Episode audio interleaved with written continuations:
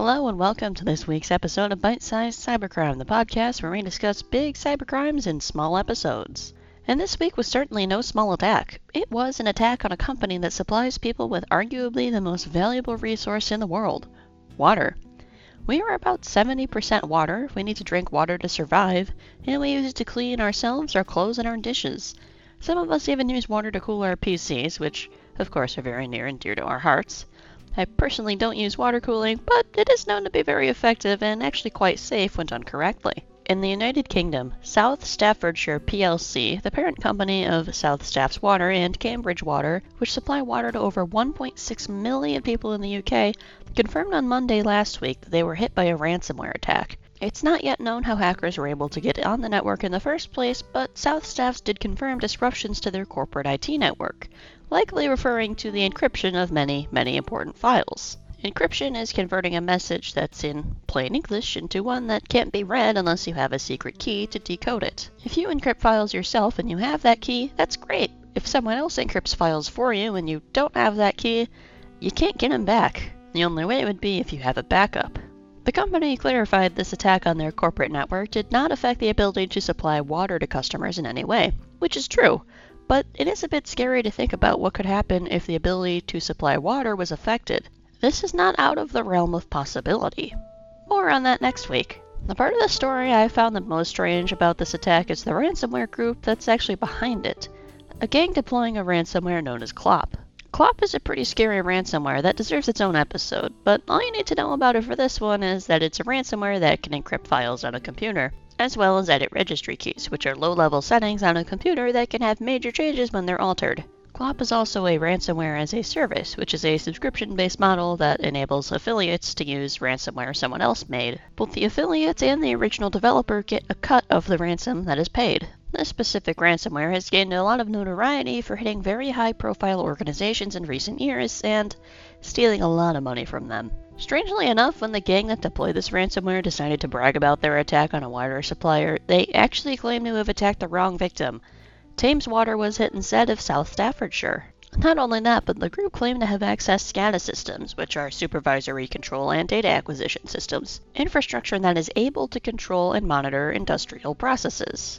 It's kind of like having a bunch of smart devices hooked up to your phone that you can control, but with giant industrial machines and water plants. If this was true, which so far it does not seem like it is true, the gang could potentially manipulate these systems and harm 15 million customers of Thames Water in ways that I cannot even imagine. The hackers said they were responsible, noble hackers, however, and did not encrypt any data, only stealing 5 terabytes instead. That is a lot of data. I was trying to come up with a good comparison for how much that is, but instead I learned the largest hard drive size is 24 terabytes, which is pretty incredible. The solid state drive in my desktop is 1 terabyte, and most people I know who are into gaming have 2 terabyte drives in their desktops. Apparently, our noble, kind hearted hackers weren't that kind for so long, as after extorting Thames Water, they published a sample of data including passports, driver's licenses, screenshots from the SCADA systems, and email addresses and other similar files. Thames responded by basically calling them liars, claiming that they were operating at normal capacity and had not detected any such breaches. And they claimed the ransomware gang was perpetuating a cyber hoax against Thames Water to scare people. So, if they claim to attack Thames and publish data, why did I tell you South Staffordshire was attacked instead? Well, if you look at the redacted email addresses, which are included in my sources under the bleeping computer link, they're pretty clearly South Staff's emails, not Thames. These are two completely separate companies, and one of the leaked documents is even explicitly addressed to South Staffordshire plc. So why was the group so insistent that Thames was attacked? There's a few possibilities. They could likely be trying to create a panic, which makes a lot of sense as the attack came during periods of extreme drought and insanely hot weather in the UK.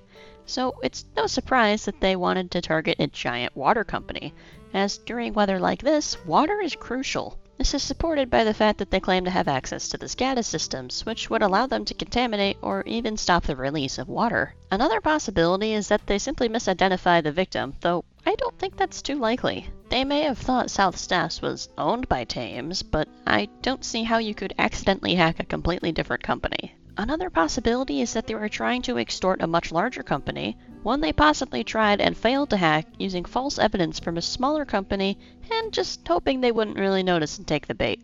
On Wednesday, August 17th, Clop did correct themselves after being called on their mistake, readdressing their extortion messages to South staffs instead of Thames. No matter which water company was attacked, this was to strike fear into the people in the UK, as well as the actual water suppliers. One major sign that you are being scammed or extorted is when you're being rushed.